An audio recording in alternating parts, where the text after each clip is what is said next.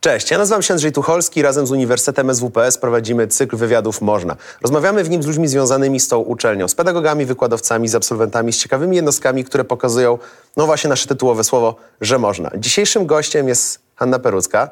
Kiedy dostałem materiał na twój temat, kiedy sam poczytałem na twój temat, zajmujesz się masą różnych rzeczy. Mam wrażenie, że twój kalendarz jest dosyć zapchany, jeśli byśmy sobie wyobrazili go jako takie klocki kolorowe.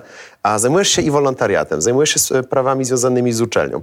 Wybacz, że to zdradzę na wizji, ale przed chwilą byłaś na egzaminie, więc edukacja również odgrywa tutaj rolę. A kształcisz się i interesuje cię psychologia kliniczna. Interesujesz się różnymi rzeczami związanymi z człowiekiem. Możesz też przybliżyć swoimi słowami, jak u ciebie wygląda ogół tych obowiązków?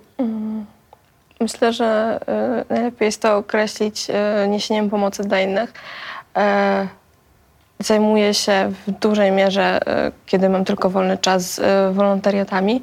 Od kilku lat jestem wolontariuszką w, w trzech wrocławskich fundacjach, y, które głównie zajmują się pomocą, niesieniem pomocy dzieciom z niepełnosprawnością, jak i ich rodzinami. Jedna z fundacji także zajmuje się stworzeniem designu dla najmłodszych. A poza tym studiuję, uczę się i jestem też instruktorem aktywnej rehabilitacji, y, dla której y, funkcja ta jest skierowana dla pomocy osobom poruszającym się na wózku. Czy dla ciebie w tym momencie zdobywanie edukacji, w twojej opinii, ma się skończyć zdobyć jakby zawodu i już pójściem bardziej w taką stronę czysto psychologiczną, czy odwrotnie, zdobywasz tę edukację, żeby pomagało to w twoich aktualnych działaniach mocniej? Myślę, że y, przede wszystkim zdobywam wiedzę na, y, pod kątem y, dalszej pracy, którą wiążę z, z pracą z dziećmi. Mm, I ona mi też w jakimś stopniu pomaga już, już teraz, kiedy zdobywam doświadczenie w, w tych wszystkich fundacjach. Czy twoim zdaniem można pomagać w fundacjach bez jakiejś bazowej wiedzy o człowieku, czy jednak powinno się mieć takie poczucie odpowiedzialności i zdobywać jakąś tam chociaż minimalną, formalną wiedzę?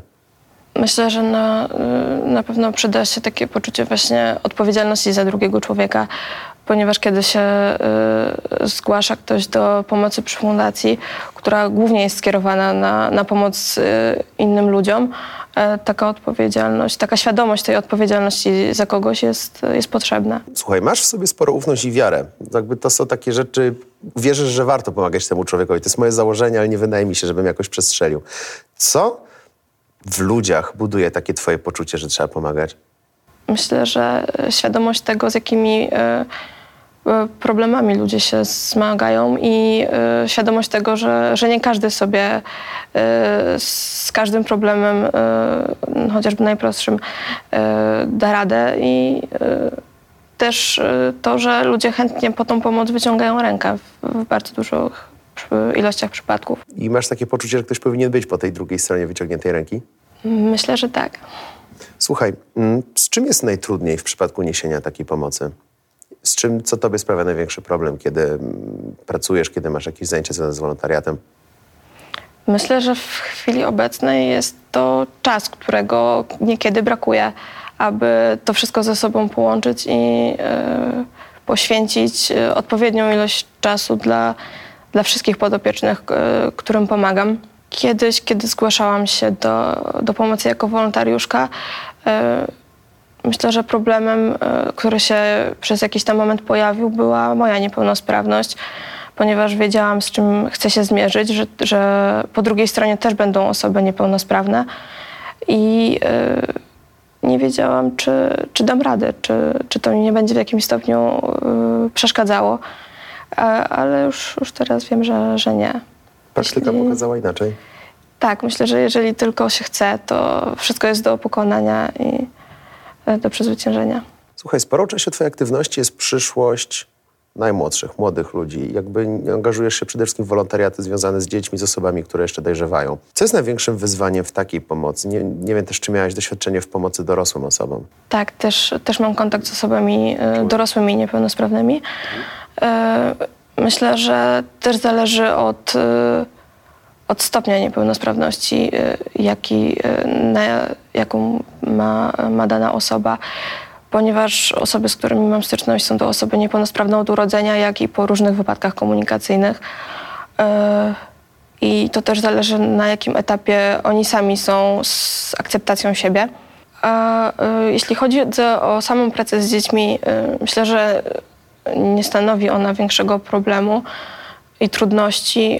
Bardziej trudna, jeśli chodzi o mnie, jest praca z, z rodzicami takimi, takich dzieci, ponieważ kiedy pracuje się z dziećmi, dzieci są bardzo otwarte na nowe doświadczenia, na nowe propozycje. I, i ta praca jest łatwiejsza. Natomiast y, rodzice są bardzo zamknięci na, na innych ludzi i na to, żeby e, w ogóle y, wypracować świadomość u, u rodzica, że, że niepełnosprawność tak naprawdę nie jest ograniczeniem w, aktywności w codziennym życiu. Jakie, jaka argumentacja wtedy pomaga w, w takich rozmowach z rodzicami? Myślę, że przede wszystkim pokazanie właśnie, jak to wygląda z mojej perspektywy, tak, że też jestem osobą na, na wózku. Też doszłam do, kiedyś założyłam sobie, będąc w wieku tych dzieci, pewne cele, do których y, doszłam. I na swoim przykładzie jestem w stanie pokazać, że, że jeśli się tylko chce, to, to można wiele osiągnąć, a a wózek, na którym się poruszam, nie stanowi żadnej bariery. Jaki jest Twoim zdaniem ideał mm, tego, jak można by pomagać dzieciom w Polsce? Czy jest coś, co zauważasz, że nie gra systemowa powinno być inaczej rozwiązane? E, myślę, że takim e, pójściem w ideał rozwoju dziecka jest stawianie na, e, jego rozwoju na aktywność i na samodzielność. Ponieważ z, doświadczenia i z obserwacji wiem, że, że dzieci są bardzo często y, y, pod takim kloszem rodziców. Nie są, nie są przyzwyczajone do tego, żeby sobie w, w późniejszym dorosłym życiu poradzić z problemami, które czekają je z, z, z zewnętrznego środowiska. I no, stawianie na tą aktywność, ponieważ w dzisiejszych czasach to większość dzieci niestety spędza swój wolny czas przed komputerem i nie wie, co to jest aktywność. to prawda. Możliwe, że mam taki epizod w przeszłości, ale nie idźmy w tę stronę. Słuchaj, jedną z, jeden z wolontariatów, mm, w którym się udzielasz, jest zajmowanie się designem pod młodych. I to jest coś, co mnie szczególnie zainteresowało. Czemu akurat taka kwestia? Rzadko się myśli w mojej prywatnej opinii, tego jak czasami rozmawiam z jakimiś ludźmi odpowiedzialnymi za na przykład budżety partycypacyjne albo jakieś tego typu rozwiązania, rzadko się myśli o, o rozwiązaniu, o myśleniu designem w kontekście pomocy. To jest E, design jest e, w sumie działalnością, którą niedawno zaczęłam. E, jest to dla mnie nowe doświadczenie. Przede wszystkim zgłosiłam się do tego projektu, ponieważ jest on, jest, on, jest to kolejny projekt skierowany dla, dla najmłodszej grupy, z którą najlepiej mi się współpracuje.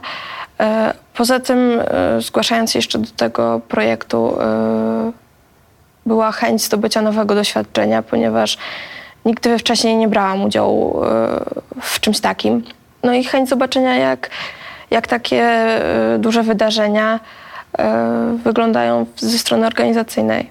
A czy Twoim zdaniem rozwiązania przygotowywane pod młodych właśnie designerskie w kontekście, podejrzewam, zabawek, bo zauważyłem, że to jest jakiś dosyć duży aspekt tej, tej konkretnej działalności. Czy Twoim zdaniem one powinny stawiać przede wszystkim na rozwiązania w jakiś sposób wystandaryzowane, bezpieczne, czy raczej taki nie wiem, slow design. Wymyślam teraz to określenie, czyli rozwiązanie jednak szyte pod konkretną osobę, pod konkretne dziecko. Myślę, że, y, że tworzenie designu dla, y, dla dzieci y, może łączyć ze sobą i, i, jego rozwój edukacyjny, i jego bezpieczny rozwój, ponieważ no, technika tworzenia zabawek dla, dla dzieci idzie w takim kierunku, że myślę, że spokojnie te dwie rzeczy można ze sobą połączyć. Wiesz co, chciałbym wrócić na chwilę do jednego mm, tematu, który poruszyłeś trochę wcześniej, mianowicie tego, że... Słuchaj, zadam pytanie wprost. Mam wrażenie, że ludzie chcą pomagać. To rzadko się spotyka z człowiekiem, który wprost mi powie w jakiejś rozmowie, nie, ja nie lubię pomagać ludziom. To nie jest takie coś, co się często pojawia. Ale z drugiej strony wszyscy wiemy, że z tą pomocą to różnie bywa. Czasem jest niecelna, czasem jest absolutnie bezzasadna, czasem jest źle przeprowadzana. Jakie jest Twoim zdaniem takie dosyć najbardziej bolące, najważniejsze, mylne przekonanie dotyczące tego, jak powinna wyglądać dobra pomoc w Twoich oczach? No bo pewnie obserwujesz też próby innych ludzi. Tak, myślę, że y, jest y, wiele osób, które y, chętnie by pomogły drugiej osobie, ale ta, te ten brak tej pomocy jednak jest, myślę, że spowodowany właśnie taką niewiedzą, jak pomóc innym osobom, tak? Brak, brak komunikacji. Bardzo często spotykam się z tym, że ludzie widząc osobę niepełnosprawną, widać w ich oczach strach, taką niepewność właśnie, jak podejść do tej osoby, jak zapytać y, o pomoc. Y, Zdarza się czasami też, że osoby, które chcą pomóc, nie zawsze pytają, czy, czy w ogóle y, ktoś potrzebuje pomocy, albo y, zapytać o instruktaż tej pomocy, tylko po prostu podchodzą i, i biorą niekoniecznie w bezpieczny sposób. Dlatego myślę, że y, może przydałaby się jakaś edukacja, tak, żeby było więcej poruszanych takich tematów właśnie na temat pomocy innym. Czyli twoim zdaniem przydałoby się coś takiego, żeby omówić, nie wiem, to jest takie, jasne, każdy roszczeniowo mówi w szkole, ale przydałoby się twoim zdaniem, żeby była jakaś, nie wiem, bazowa, bazowy zestaw informacji albo jakaś bazowa forma szkoleń, być może właśnie związanych z edukacją formalną w Polsce, związana z tym, jak pomagać, tylko właśnie pod jakim kątem teraz dobrać to, co by było uczone. Jakiemu spektrum problemów właśnie niepełnosprawności. Myślę, że y, tak jak już wcześniej mówiłam, mm, jeśli chodzi na przykład o dzieci y, niepełnosprawne, tak, są bardzo często trzymane przez rodziców pod kloszem. Bardzo często też spotykam się z tym, że chociaż dziecko y, jest, y, jest niepełnosprawne, ale ta niepełnosprawność na przykład y, nie ogranicza go na tyle, żeby y, wyjść z domu. Bardzo dużo, że grupa y, osób niepełnosprawnych w ogóle właśnie zamyka się w czterech ścianach. I y, może y, przydałaby się taka też rozmowa z tymi ludźmi, żeby się nie bali wyjść do, do innych zdrowych ludzi, tak? Wtedy może osoby miałyby na pewno większy kontakt z osobą niepełnosprawną e, pomógłby właśnie w niesieniu tej pomocy, bo, bo inni by wiedzieli, że naprawdę tych osób jest sporo, i, a z drugiej strony wiedzieliby, jak pomóc. Myślę o tym od początku, więc też wrócę do tego pytania, bo jak w tym wszystkim przydaje się wiedza psychologiczna? Bo na razie omawialiśmy i też z Twoich odpowiedzi wnioskuję, że to są do pewnego stopnia takie dosyć intuicyjne sprawy. Właśnie na przykład bardzo by pomogło, gdyby po prostu ludzie a, niepełnosprawni i niepełnosprawni po prostu częściej się widywali wręcz. To już by było takie opatrzenie się wzajemne jakimś dosyć dużym krokiem społecznym. A jakie, jakie ty możesz nazwać z twojego doświadczenia i mm, zawodowego, wolontaryjnego, ale też właśnie edukacyjnego, powiązania z taką dosyć twardą wiedzą psychologiczną, a tymi procesami? Myślę, że psychologia w pracy y, w ogóle z ludźmi, ale, ale z grupą ludzi, którzy mają jakieś tam większe problemy, y, przydaje się jak najbardziej. Jest, y, kiedy pracuję z tymi ludźmi, jestem w stanie zrozumieć ich y, zachowanie na przykład w danej sytuacji, tak? Czy, czy właśnie y, odpychanie tej pomocy, tak? Jeżeli ja wyciągam do nich pomocną dłoń, często się zdarza, że, że oni rezygnują z, tej pomocy. Mm, I, jestem w stanie to sobie jakoś wytłumaczyć właśnie pod, stosując różną wiedzę psychologiczną. Też jestem w stanie y, rozmawiać, rozmawiając z takimi ludźmi, zobaczyć y, na, jakiej, na jakim etapie są y, swojej akceptacji siebie i, i niepełnosprawności. Też to pomaga w zrozumieniu ich problemów i, i tego, jak, w jaki sposób są przez nich rozwiązywane. Co jest kluczowym pierwszym krokiem w twojej opinii, żeby ktoś zaczął akceptować siebie? Na pewno w akceptacji siebie pomaga rozmowa na ten temat przede wszystkim. Mm, I, ale też chyba takie przyznanie się do tego jednak, że, że jednak nie ma tej akceptacji, bo to jest pierwszy krok. Bo bardzo często się spotykam z tym, że chociaż y, widać w, roz, w rozmowie czy, czy w zachowaniu y, człowieka, że siebie nie akceptuje, y, on jednak twierdzi, że, że jest wszystko ok i, i ta akceptacja jest. Y, Też ważne, że w akceptacji siebie myślę, że y, najważniejszą rzeczą jest akceptacja y, przez środowisko. Jeśli to się pokona, to już myślę, że nie będzie większych Ten problemów. proces musi być z obu stron. To nie jest tak, że samo wyciąganie przez środowisko da radę, ale z drugiej strony człowiek, jak jest zostawiony sam sobie, to też mu będzie za trudno. Mm, Tak, musi się pojawić, przede wszystkim, żeby pomogło środowisko, musi się pojawić u, u samej osoby zainteresowanej chęć na przykład wyjścia właśnie z domu, pokazania się e, innym ludziom. E, myślę, że to jest najważniejsze. Słuchaj, ostatnie pytanie będzie do ciebie bardzo prywatnie, bo znam paru ludzi, każdy zna takich paru ludzi, którzy się po prostu poddają nawet w obliczu tego, że im się nie chce. A ty jakby jesteś osobą, jak każdy człowiek masz swoje własne zmartwienia, masz jakieś rzeczy, którymi, no miałeś egzamin, więc jakby wiem, że masz zmartwienia, jest coś, o czym tam akurat myślisz, a oprócz tego poświęcasz ogrom swojej siły, energii, czasu przede wszystkim, problemom innych ludzi, ich zmartwieniom i tak dalej. Co daje ci siłę, żeby pchać to wszystko?